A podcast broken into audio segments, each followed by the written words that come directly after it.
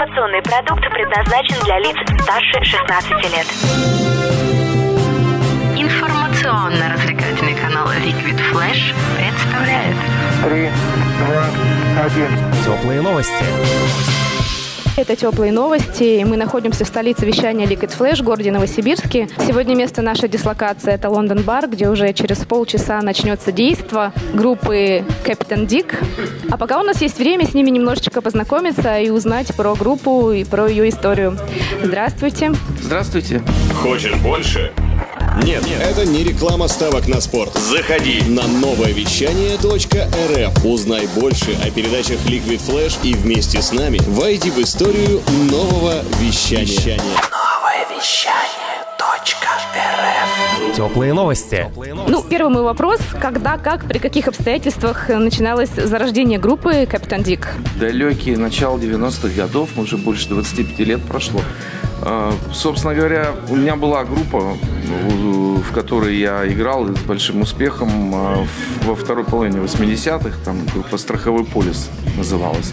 И она распалась в 89 году, я ушел оттуда и, общем-то, искал себе музыкантов для нового проекта, который бы был немножко другим. То есть группа, в общем, начала формироваться в 91 году, в 92 уже первая запись появилась. То есть, получается, без малого вам практически 30 лет. Почти 30 лет уже, да. Большая жизнь уже творческая такая. За эти 30 лет расскажите что-нибудь, может быть, такое феерическое, что у вас произошло, или такое запоминающееся, что у вас осталось в памяти. Да очень много было всего за 30 лет. Доводилось там и выступать вместе с очень известными артистами многими. В частности, даже поджимовать с группой Scorpions, когда они приезжали в Новосибирск. Это был, наверное, год примерно 2004, насколько я помню. Мы переиграли практически на всех площадках, где вот играет живая музыка, и побывали во многих городах Сибири, и, и в Москве были, и по радио там нас передавали. Короче, было очень много всего. За 30 лет столько всего произошло, что я сейчас даже не могу, наверное, всего и вспомнить. Ярких моментов было очень много. Мы играли, например, на столетии Новосибирска на площади Ленина при стечении ну, огромного количества народу. Я не знаю, сколько там было тысяч человек, но десятки тысяч людей. Ну, Вот это не- незабываемое ощущение было такое вот. Ну, джем со Scorpions там был, конечно, тоже интересно. Ну и много-много еще всего. А вот насчет площадок, э, где больше нравится? Там, где действительно тысячи людей, или вот такие вот андеграундные помещения, где ближе к телу? Ну, это зависит от каждого отдельного случая, потому что есть своя прелесть и в том, и в другом варианте. А Вот. Когда э, мы играем, например, вот на, на байк-фестивалях, да, как правило, тоже большие аудитории, большие площадки, открытые, как правило, на улице это происходит. Там соответствующий репертуар такой стадионный, да, если можно сказать. А если играешь блюз или так более камерную музыку такую, то да, вот атмосфера паба или клуба небольшого, она очень-очень такая греет тоже. Все зависит от того, какую музыку исполняешь в данной ситуации. А сегодня что ждет ваших слушателей, зрителей? Сегодня у нас тематическая программа, которой мы особенно гордимся. Это программа, посвященная музыке группы Pink Floyd. Мы единственные, кто в Новосибирске этим занимается и у кого есть такая вот программа. А, Вот в этом году как раз исполняется 45 лет легендарному альбому Dark Side of the Moon Pink Floyd, который там второе место в мире по количеству проданных экземпляров держит э, вообще альбомов после триллера Майкла Джексона. Также держит рекорд по количеству нахождения в чартах. Я точно не помню, 236 недель, что ли, или больше даже, может быть. Это запись эпохальная такая. Мы играем большую часть этого альбома, кстати говоря, в нашей программе. Ну и плюс еще из других альбомов играем музыку. Pink Floyd моя любимая классическая рок-группа. Я очень люблю эту музыку, и когда у меня появилась возможность самому исполнять ее на сцене, я, конечно, счастлив, очень был рад, очень. Я надеюсь, что зрителям понравится тоже. Да, я уверена, что понравится. А если говорить вот про исполнение, вы в основном кавер-версии играете, да, каких-то знаменитых рок-групп, или все-таки есть еще свои какие-то вещи, которые мы иногда где-то можем услышать? Ну, разумеется, есть и свой материал авторский тоже. Просто дело в том, что я откровенно скажу, да, понимаете, мы же, кто платит, тут заказывает музыку, можно сказать так, с одной стороны, наверное, да. С другой стороны, свой материал продвигать, ну, гораздо сложнее, да, чем играть кавер-версии, там, скажем, классического рока, который мы, мы вот специализируемся на этом. У нас есть много программ разных таких. Но мы стараемся включать там один-два номера иногда в клубную программу. И при любой возможности выступить с авторской программой мы тоже стараемся не пропускать, но это, как правило, бывает на каких-то фестивалях, да, где вот именно авторские группы собираются исполнять свою музыку. Потому что, ну, я говорю, авторскую музыку намного сложнее продвигать, намного сложнее получить площадку. Насчет продвижения, что, может быть, им посоветовать молодым музыкантам, как сейчас двигать свою музыку авторскую? Ну, я сразу могу сказать, что очень тяжело, это очень сложно. И если действительно есть такое желание у молодых музыкантов продвинуться, единственная возможность сейчас это, конечно, вот интернет, это соцсети, это YouTube, это SoundCloud и прочие ресурсы, где выкладывают музыканты свои произведения. Там их может кто-то услышать, кому-то понравится это, и, может быть, будут какие-то предложения после этого. Главное, это много работать над собой, не отчаиваться в случае неудач и стараться делать все как можно лучше. Золотые слова. В 92-м, по-моему, году у вас вышел альбом, да, правильно? В 92-м году мы начинали с того, что исполняли собственные композиции на английском языке. Это вот с этого, собственно, началась история группы «Капитан Дик». И альбом этот назывался «Apocalypse Now». Мы не успели закончить э, работу над ним до конца, он только немножко недоделанный остался, но он до сих пор звучит очень убедительно, и мне совершенно не стыдно за эту запись, она до сих пор вполне такая мощная. Ну, если кому интересно, вот на нашей странице ВКонтакте вы можете познакомиться с этой музыкой, там она вся выложена у нас. А, Вадим, скажите, а вот вдохновение откуда черпаете? Уже 30 лет практически прошло, вы до сих пор еще играете, руки опустили. Откуда вот берется это? Ну, это сложный вопрос, откуда приходит. Может, из космоса или, может, из другого измерения что-то. Я думаю, что это на уровне каких-то тонких вибраций.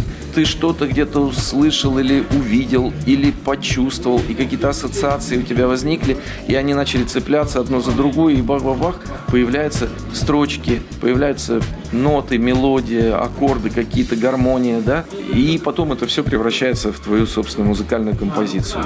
Я не стараюсь не задумываться, потому что боюсь спугнуть, честно говоря, это ощущение.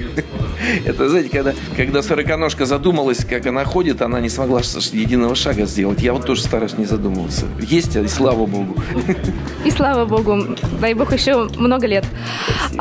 Есть такое замечательное выражение, что художник, он должен быть голоден, да, ну, вообще творческий человек. Он действительно должен немножко не доедать, или это уже устаревшее выражение? Ну, я не знаю насчет не доедать, вы попробуйте сами.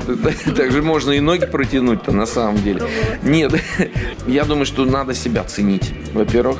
И тогда и люди тоже тебя оценят крайности, вообще говоря, вредны, да? То есть и голодать плохо, и нищенствовать плохо, и беситься с жиру плохо тоже. То есть нужно просто делать честно свое дело и адекватно оценивать, стараться свои возможности. И если люди оценивают вас и оказывают вам признание, в том числе и в материальном да, плане. Что в этом плохого? Ничего в этом плохого нет. Нужно быть просто честным перед самим собой, перед своей аудиторией. Вот и все. Я с вами абсолютно согласна. Каждому должно воздаваться по заслугам. Правильно, правильно. А вот если посмотреть там на 30 лет назад и на то, что творится сейчас, когда было проще создавать группу? Вот тогда или сейчас?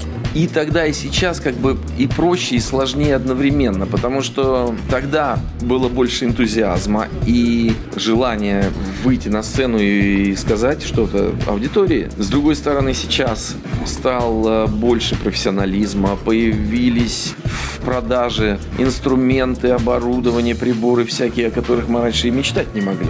То есть, с одной стороны, делать музыку сейчас проще, технически, а вот с идеями, с творческими сложнее стало. Тогда их было больше, на мой взгляд. Ну, то есть, молодым я советую не пугаться, и если они считают, что у них есть что-то за душой творческое, то надо это воплощать. Воплощать сейчас проще, чем тогда было, технически. А вот с точки зрения того же вдохновения, мы перегружены информации, да, в том числе и музыкальной, она же отовсюду. Сейчас буквально в два клика ты любой можешь найти что угодно, скачать что угодно. И с телевизора, и с радио, и из интернета льется поток колоссальный. И иногда уже просто ухо замыливается, что называется, да, и ты хочешь уже прекратить этот поток и от, отгородиться от всего, потому что ты перестаешь понимать, что хорошо, что плохо порой, когда столько всякой музыки разной. Вот, в этом отношении 30 лет назад было проще, потому что ты точно знал, что хорошо и что плохо, да? Сейчас непонятно, эпоха постмодернизма. Кавер на кавер делается, ремейк на ремейк, то есть э, уже и начинаешь теряться, а где за этим творчество стоит? Вот в этом смысле сложнее стало.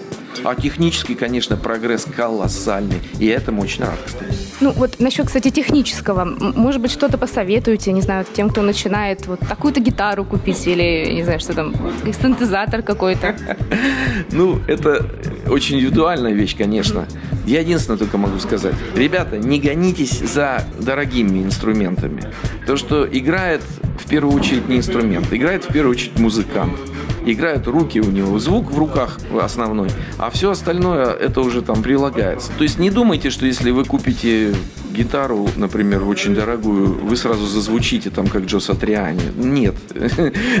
Следует сначала научиться извлекать звук так, как извлекает Джо Сатриани, который, кстати, играет на не очень дорогой гитаре сам по себе. А, главное, главное это учиться играть, овладевать техникой, овладевать звукоизвлечением, искать свою индивидуальную манеру, искать свое индивидуальное звучание и стараться не вестись на поводу рекламы, там, маркетинга и так далее. Спасибо. Мы вернемся к вопросу о новом звучании новых ребят. Я поставлю вам три трека да, разных групп, которые уже побывали у нас на интервью, чтобы вы оценили, сказали свое мнение. Но не могу не задать еще один вопрос, который у меня в голове только что всплыл. Как так вышло, что вы вместе со Scorpions вдруг решили устроить? Это неожиданно очень было. В этот вечер у Scorpions был концерт в Ледовом дворце спорта «Сибирь». И после концерта, я на этом концерте был, а, и после этого концерта мне, ну, тогда у меня мобильного телефона даже еще не было, мне скинул на пейджер э, сообщение хозяин тогда бара Нью-Йорк Таймс Эрик Шогран, он американский поданный, известный достаточно человек в Новосибирске, и пригласил меня э, вот, в числе музыкантов, сказал, что у него будут Скорпион в гостях и что хотелось бы устроить джем сейшн. И вот он меня пригласил, я пришел по индивидуальному его приглашению, а, и мы играли вот вместе, там было достаточно весело. Ну ладно, от группы Scorpions переходим к нашим исполнителям, которые я хотела вам поставить. Это Тетрис, это Тетрис, это Тетрис, это Тетрис, это Миф и Колос с песней «Тетрис». Ну, не знаю, ну, достаточно интересно. Это современная электронная музыка, на мой взгляд. Это, э, по-моему, продолжают они традиции э, электропопа такого, типа, там, Депеш Моб. Ну, интересно, на самом деле. Не знаю, какая они живьем играют, но студийная работа хорошая. В принципе, мне понравилось. Ну, хорошо, поехали дальше. Следующий трек – это от певицы Тилари.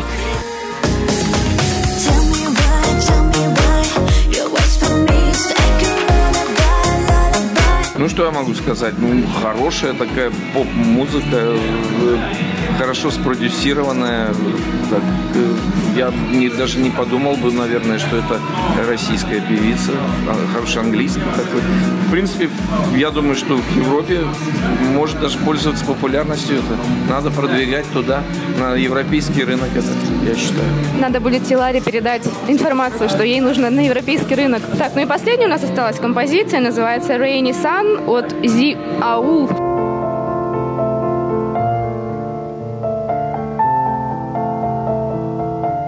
Наверное, эта композиция мне понравилась больше всего. Просто фортепианная пьеса, такая инструментальная. Минималистично так и атмосферно. Я, поскольку я, ну, в принципе, люблю музыку такую вот современную, атмосферную, там амбиент, лаунж, я слушаю это все.